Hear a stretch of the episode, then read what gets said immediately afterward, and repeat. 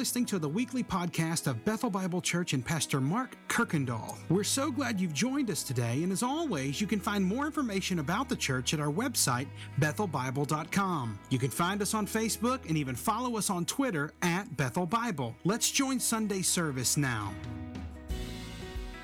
In 1 Peter 3, so if you want to get your Bibles out, open up 1 Peter 3. We're going to start in verse 8. This morning, we're going to be talking a little bit about apologetics.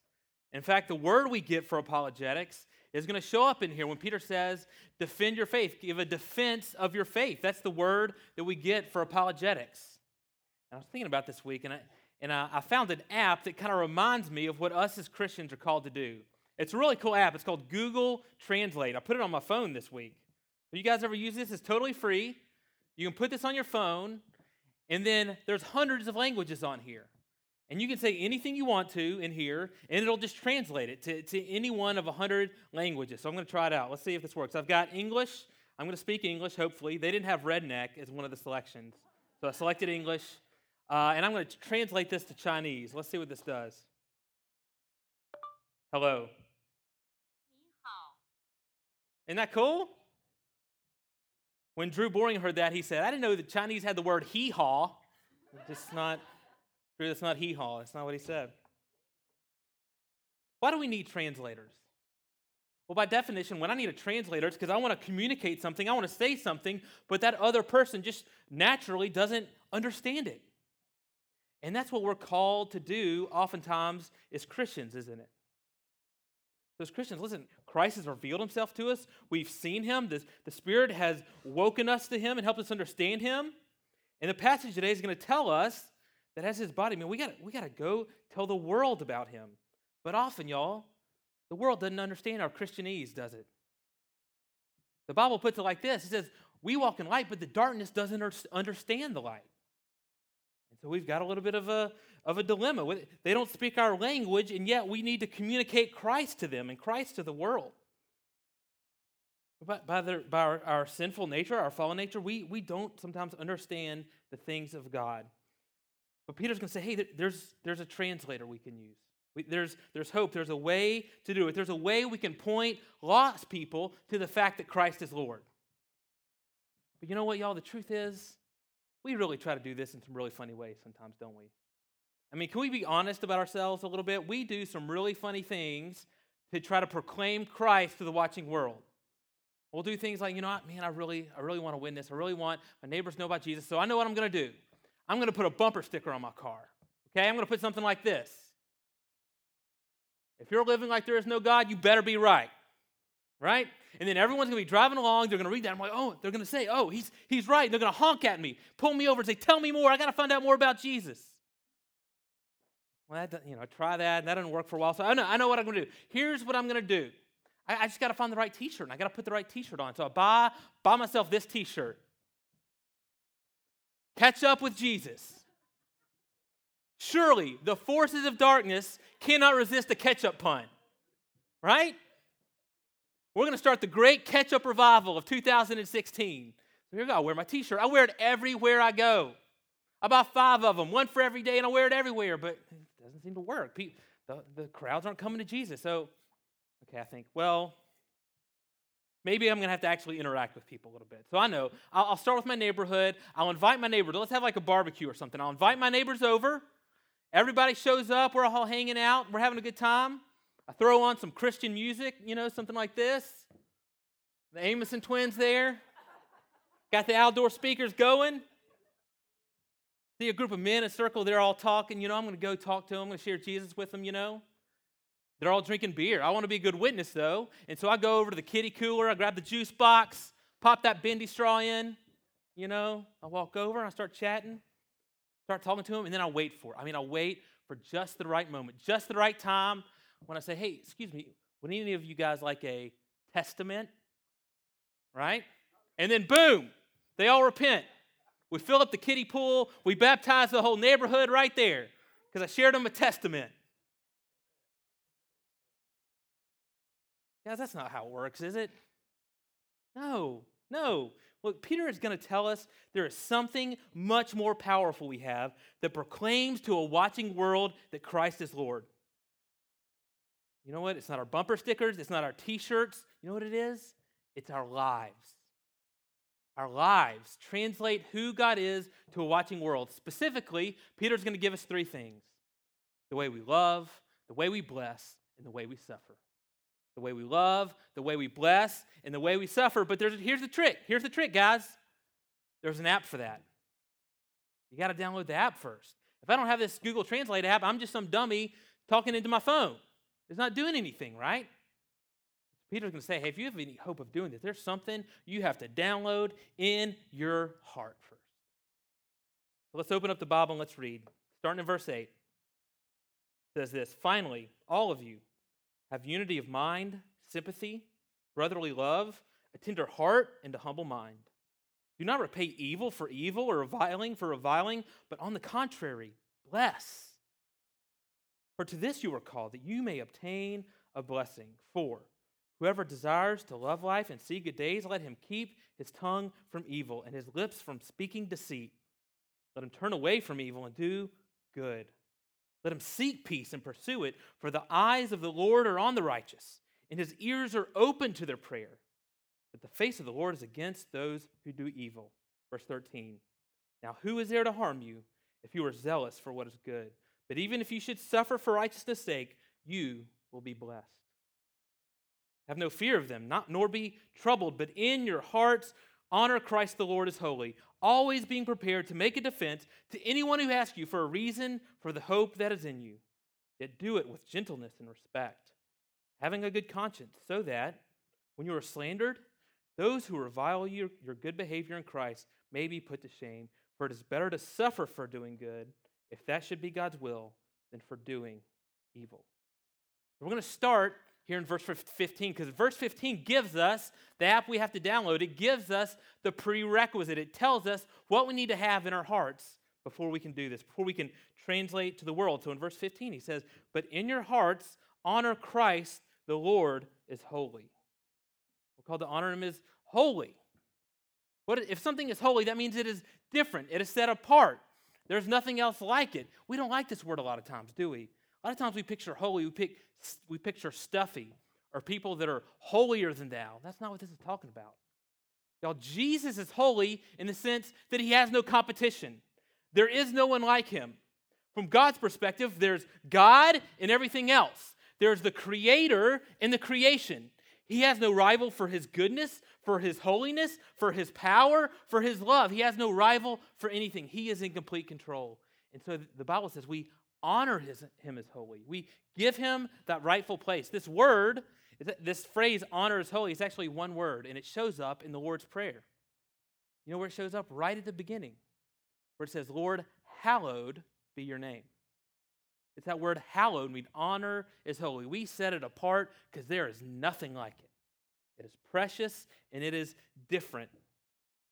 It's interesting. This verse is actually a direct reference to the Old Testament. It is a direct reference, almost a word for word quote from Isaiah 8. So, back in Isaiah, here's what's happening the people of Israel are in a panic they're scared for their lives because there's all these other nations, listen, who are bigger and badder and stronger and meaner, and they're about to come take over. And Israel is scared to death. And so in that time, God says to the people of Israel, He says this Listen, don't call conspiracy all that this people calls conspiracy. Do not fear what they fear, nor be in dread. But the Lord of hosts, Him you shall honor as holy. Let Him be your fear, let Him be your dread. Well, fear, dread, that doesn't sound like any fun. What does it mean when he says, let him be your fear? Well, y'all, we often think of fear and dread like, oh, well, you got to be just running around in a panic. No, no, it's this sense of awe, fear, respect. It entails that same feeling you get the first time you ever see the Grand Canyon. When you lay your eyes on something that you just can't even comprehend because it is so amazing. And it also entails this healthy sense of fear and respect you get for your parents when you know you've done something wrong, right? Daddy comes home and you're guilty. You know you did it wrong. You know there's punishment coming. Here's how this works, y'all. We worship and hope in and honor the same person that we ultimately fear because that is who is in control. That is who is actually God. And so Peter says this is something you have to do. You have to make it determine in your own heart, you have to determine in your heart who really has the power to bless and curse, who reigns, who is in control. And so in our hearts, every one of us as Christians has to proclaim for ourselves it's true. Christ is Lord. And we reserve him that spot in our hearts, and no one else gets that spot. Listen, Christians, when financial hard times come, when, when your marriage is struggling, when your child walks away from the Lord, when someone at work is out to get you, when you are full of shame and can't forgive yourself, you tell yourself, My God reigns. In your heart, you determine that Jesus has washed you in his blood and you are his child and you take refuge in him. Say, There is no other God. My hope is in him. Christ is Lord. God is honored when we do that. God is honored when his people hallow his name and say, It is true. Christ is Lord. When they believe what Romans 8 says, remember what Romans 8 says? It says, If God is for us, who can be against us? Answer, no one, because Christ is Lord. He has no competition.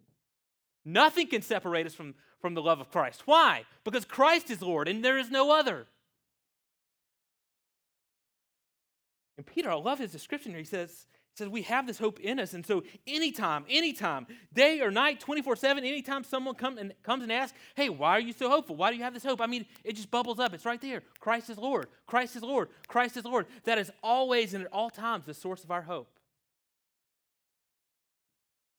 And this concept of it, it being in your heart, y'all, sometimes we misunderstand. We only get partial meaning of what it means to do this in your heart. In biblical language, they understand the heart as the source of your true character. So it, it starts on the inside, but it doesn't stay there. It manifests itself as character, it comes out. Think of it like roots. When your roots are deep and strong, the roots of a tree are deep and strong, then that necessarily means something's going to spring out above the ground. And it's going to be a healthy and strong tree, right? You wouldn't see a little sapling like the little Charlie Brown Christmas tree and say, Yeah, I know that thing looks weak, but man, it's got strong roots. No, no, that's not how it works. If the, if the roots are strong, then the thing that pops up out of the ground is strong. And Peter's saying here, hey, if your heart, in your heart, you set apart Christ as Lord, this is not just a private matter. It's not just an internal matter. That's where it starts. But then, man, things will spring up out of the surface. Your hope will spring up out of the surface, That's what he's saying. So Peter tells us, look, there's, he goes on to tell us there's something that betrays our roots, something that tells us if we have weak roots. And y'all, I got to absolutely tell you, I agree with Peter here. There is another app that many of us of Christians have been downloading in our heart lately, and it's the app of fear. He says this, look in verse 14. Verse 14 says this Have no fear of them, nor be troubled. This word troubled, it means shaken up, stirred up, in turmoil. It's this picture of emotional turmoil. So picture like a sea in the middle of a hurricane with just huge swells and white caps and, the, and just chaos. Peter says that our hearts should not be in chaos like that. We should not be in turmoil like that. And yet, I got to be honest, I think fear is exactly what describes most Christians in our culture today. Our culture is changing. Something has happened to many of us as Christians as it does. You know, I, I grew up in a following Christ. I, I, was saved at a young age, and that world that I grew up in is quickly going away. And as it changes, many of our illusions are being shattered, aren't they? Most of us grew up in a world where our faith was easily compatible with our culture.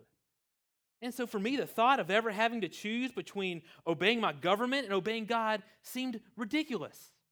It seemed like that would never happen. That was never even a thought I had to consider growing up. You know, the, uh, the thought that the world around me would find my beliefs offensive, stupid, outdated.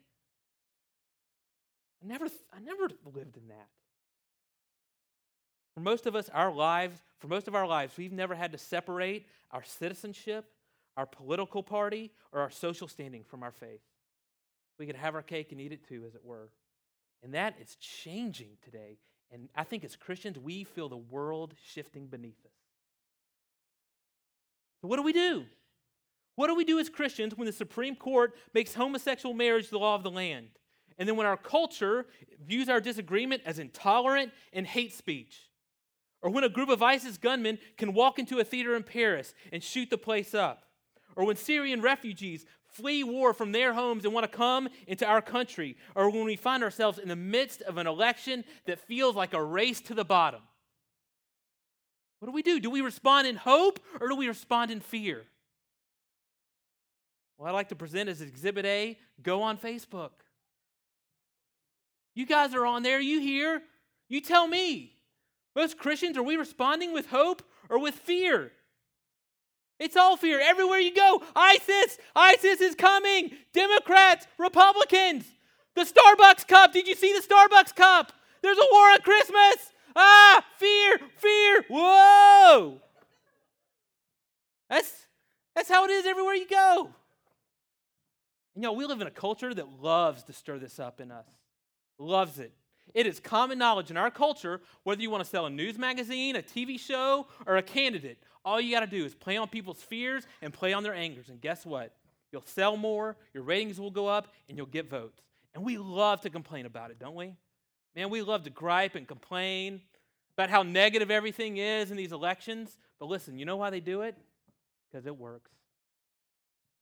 They do it because it works and because it gets votes. And so our problem is not with our political candidates, our problem is with our own hearts. That's where our problem is. Listen, here, here's what happens our fear translates to the world that our faith might just not be true. Says, hey, maybe it's a lie. Maybe we don't have hope. Maybe Christ is not Lord. Maybe these earthly leaders are in control and God is not in control. Our anger shows that we are more concerned with this world than we are looking forward to a city not built with hands. Christians, if you if you put your hope in the fact that Jesus is Lord, you have absolutely nothing to fear. Listen, you know what the Bible says we do? You know what the Bible says we do when the rest of the world is in distress and everyone around us faints, literally faints from fear when all the nations rise up against nation and the world ranges. You know what the Bible says we do? It says, Lift up your eyes, your redemption is at hand. That is a good thing. This is how we rejoice. testimony of Scripture is that one day all the kingdoms of this earth, that means my little private kingdom that I built for myself, your little private kingdom, the United States of America, Russia, you name it, all the kingdoms of this earth will become the kingdoms of our Lord and his Christ. And this is, this is what history is. All of history is God working towards that moment. And he is in complete control of it. Psalm 2 says this Psalm 2 says, The nations rage and the people plot in vain. And you know what? While they do that, you know what God does? Go read Psalm 2. He says he laughs. He just chuckles, like, huh, that's cute. Look at, look at him try. You've seen The Wizard of Oz, right? There's a guy, big guy behind the curtain. Whoa, be afraid. Whoa. And you peel back the curtain, and it's just some like weird old man who's harmless.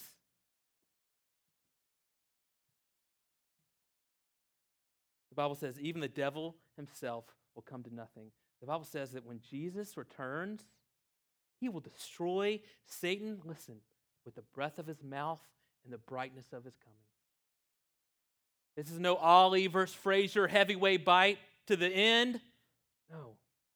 His presence, the brightness of his coming, will cause all the evil to pass away. Now, you may notice glaringly absent from the Bible's promises are your standard of living, your comfort, your reputation. The fact that your country will remain the most powerful and most influential and wealthiest. And you know, the Bible doesn't declare that God has a favorite ethnicity or language either.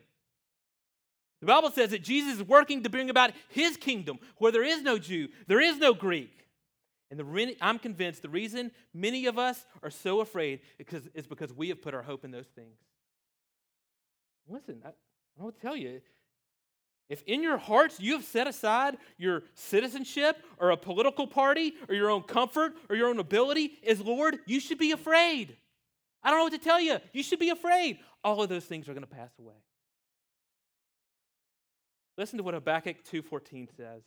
Says, One day the earth will be filled with the knowledge of the glory of the Lord as the waters cover the sea. Think of all the waters covering this earth. And that is how the glory of the Lord will fill this earth one day. That's what he's working for. The Revelation says there's going to come a day when a holy city is going to descend from heaven, and God's dwelling place will then be with man. And listen what he's going to do. He's going to wipe every tear from our eyes. There'll be no more death, no more crying, no more pain. And all the former things, former things will have passed away. Christian, this is your hope. This is your hope. It's not in an earthly king, but in the King of Kings. Not in the earthly kingdom, but in the eternal kingdom. This is the app you got to download in your hearts, men and women. In your hearts, you have set aside Christ as Lord, and there is no other. Peter says, once we, once we do this, he says, three things are going to translate that to the world our love, our blessing, and our suffering. So let's go back. Let's go back. Now that we're armed with this, now that we know to set aside Christ as Lord in our hearts, let's go back to verse 8 and read. Finally, all of you, all of you. So in the previous section, he was talking about specific relationships. So uh, a slave to the master, a husband to wife. Now he says, look, this is how all of us behave in all of our one another's. Okay? Have unity of mind, sympathy, brotherly love, a tender heart, and a humble mind. He describes five virtues that characterize how we treat one another. This first one, unity of mind. This is harmony. The way, the way a chorus or a band has harmony. This doesn't mean we all play the same note. It doesn't mean we all think the same, look the same, act the same. Think of like a football team. There's 11 guys on the field. Each one has a different responsibility, a different position, but they are all unified under a single team, a single goal, a single coach. And that's what we're to be as the body of Christ. Unity of mind. He says next, sympathy, sympathetic. This is where we feel as each other feels. This is our emotional presence with one another. You know, someone can be physically present with you, but not emotionally present. This is our emotional presence. This is where the Bible says we weep with those who weep and we rejoice with those who rejoice. Our brotherly love. This is the family type of love. We are family. Wait, we are all in the circle of trust with each other, okay? And you think of your family relationships, those healthy family relationships.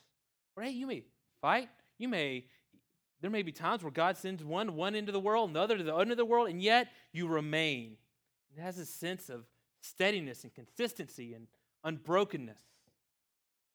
We have brotherly love for one another.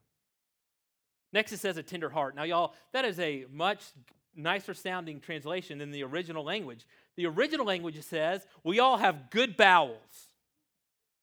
Good bowels. All right.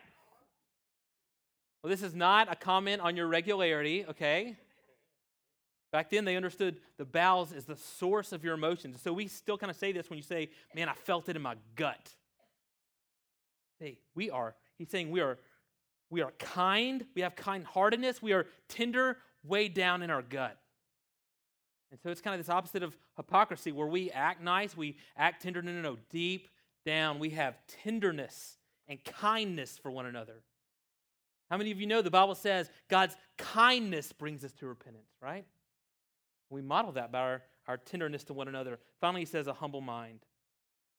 This is a humility of spirit. We are authentically lowly. It's the opposite of pride. So we're not arrogant, we're not proud, we're not independent, we're not self sufficient. We are constantly aware of our own dependence on Him.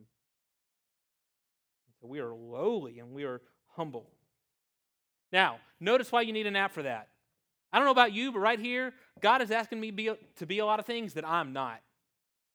I read that, I'm like, I'm, oh, I'm not those things. You can ask me all you want to, but I'm kind of a selfish guy sometimes. I'm kind of a hypocrite sometimes. I'm kind of proud sometimes. But Christ has to be Lord in our hearts so he can work in us and change our hearts. And so we, we see how this works. The Bible tells us how this works. In fact, back in John 13, Jesus gave the world a test, a test that they can use. He said, Here's how everyone's going to know whether or not you're my disciples or not. I'm going to give you a test. And it's this by how they love Listen, not God, but how they love who? One another. That's how the world's going to know you're, you're my disciples. And so this is how this works. This is how we translate the love of God to the world around us. By how we love one another shows them the love of the Father. And that's how this works. So we translate Christ by how we love, second, by how we bless. Verse 9 through 12.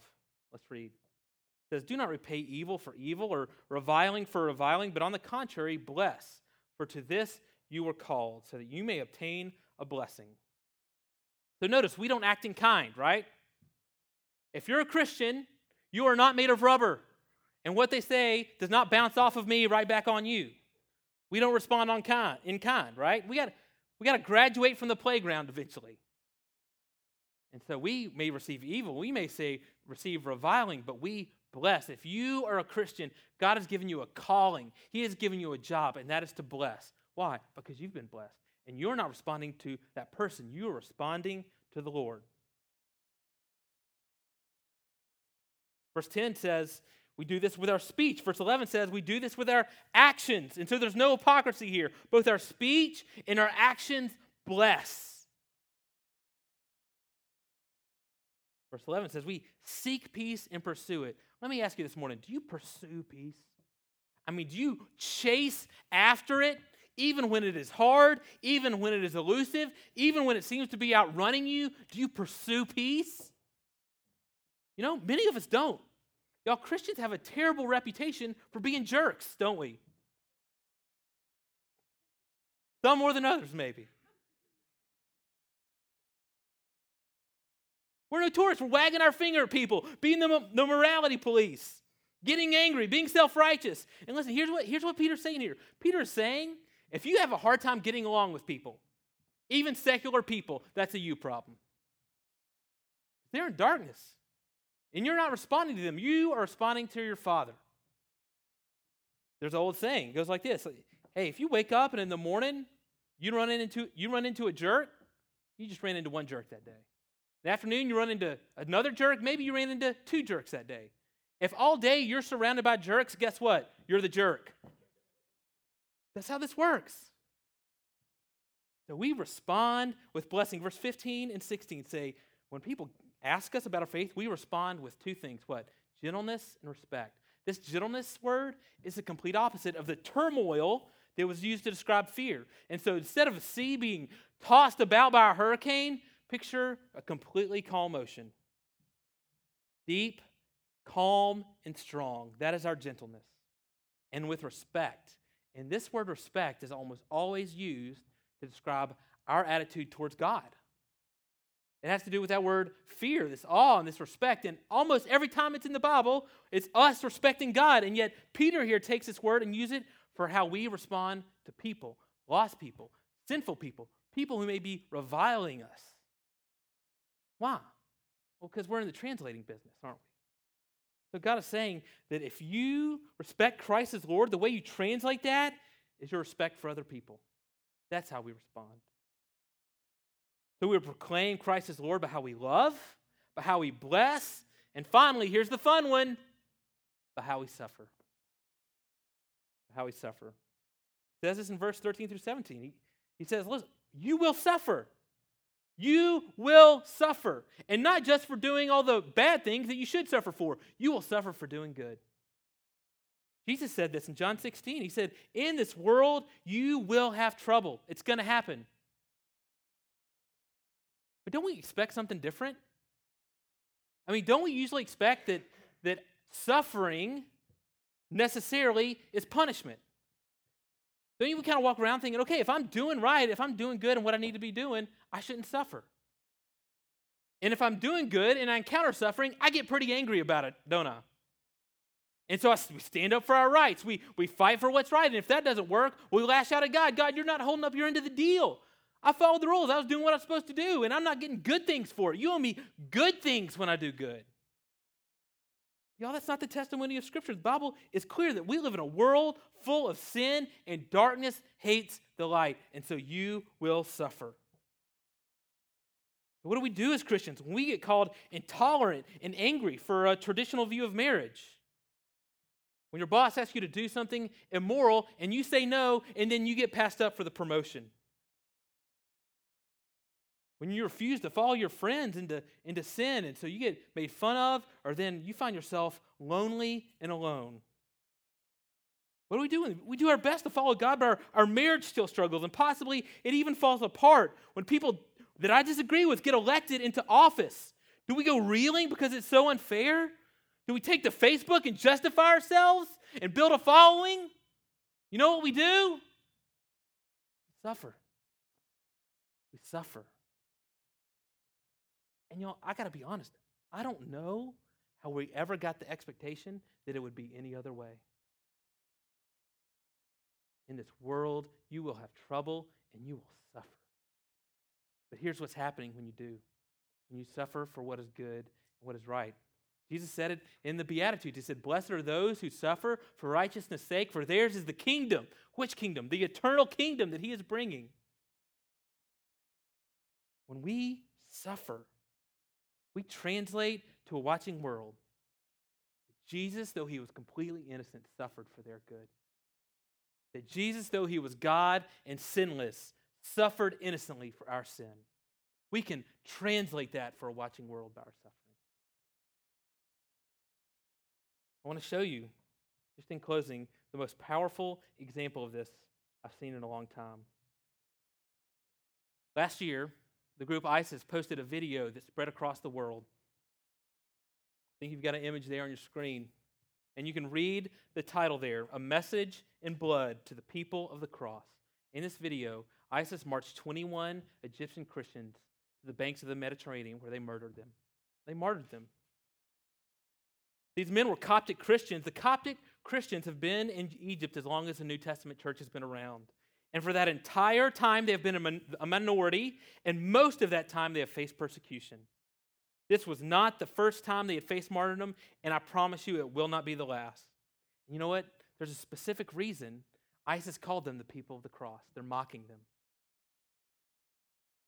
See, all of these Coptic Christians, they know, they all know from birth they will suffer for their faith. And so, you know what they do?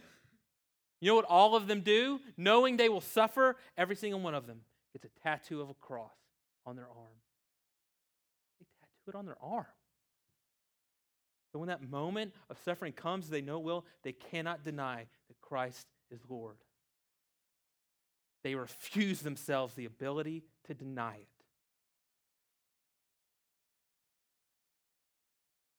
video is spread around the world. It, it shocked many people. Everyone in the world saw it. And then two days afterwards, the family of one of these martyrs was interviewed on national television with the whole nation watching.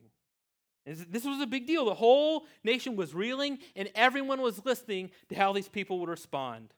I want to share with you some of their words. One of the uncles got on. They were, they were doing this over the phone. One of the uncles got on. And the interview asked him what his response was to all of this. And, and listen to his words. This is the quote. He said, We thank Christ so much, for they are absent from the body and present with Christ.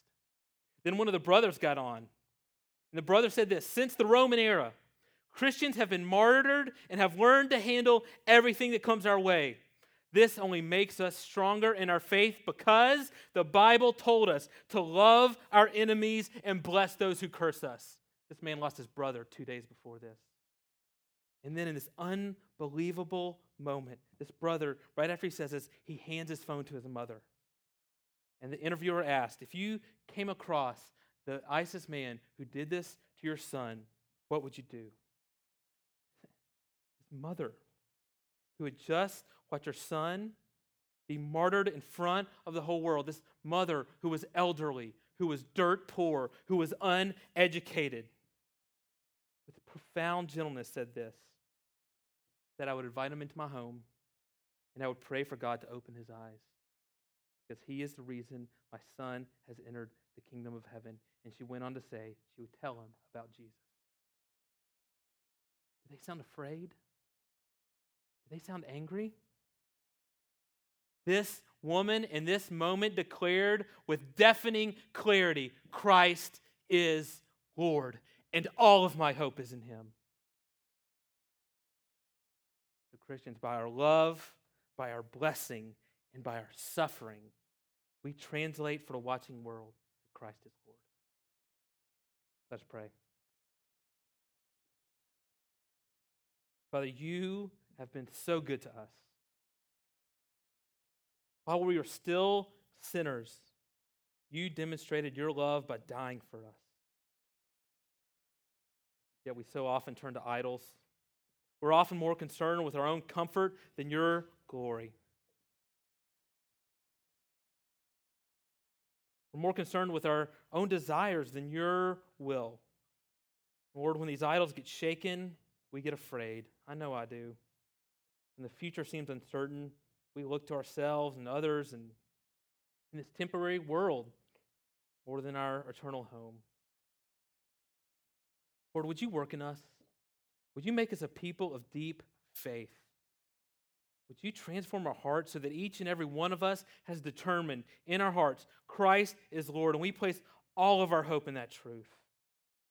Would you free us of all the competing idols and the competing gods that compete for our hearts? And make us into a people that even if the earth gives way, even if the mountains fall into the sea, yet we hope in you. Lord, make us into a people who pray like John Lord, come quickly. Make us into a people who proclaim with our lives Christ is Lord. Thanks again for listening to the podcast today. We hope that you were blessed and encouraged. And if you have any questions or comments, we want you to let us know. Simply send your thoughts to questions at bethelbible.com. Thanks for spending time with us, and be sure to join us next week on the Bethel Bible Podcast.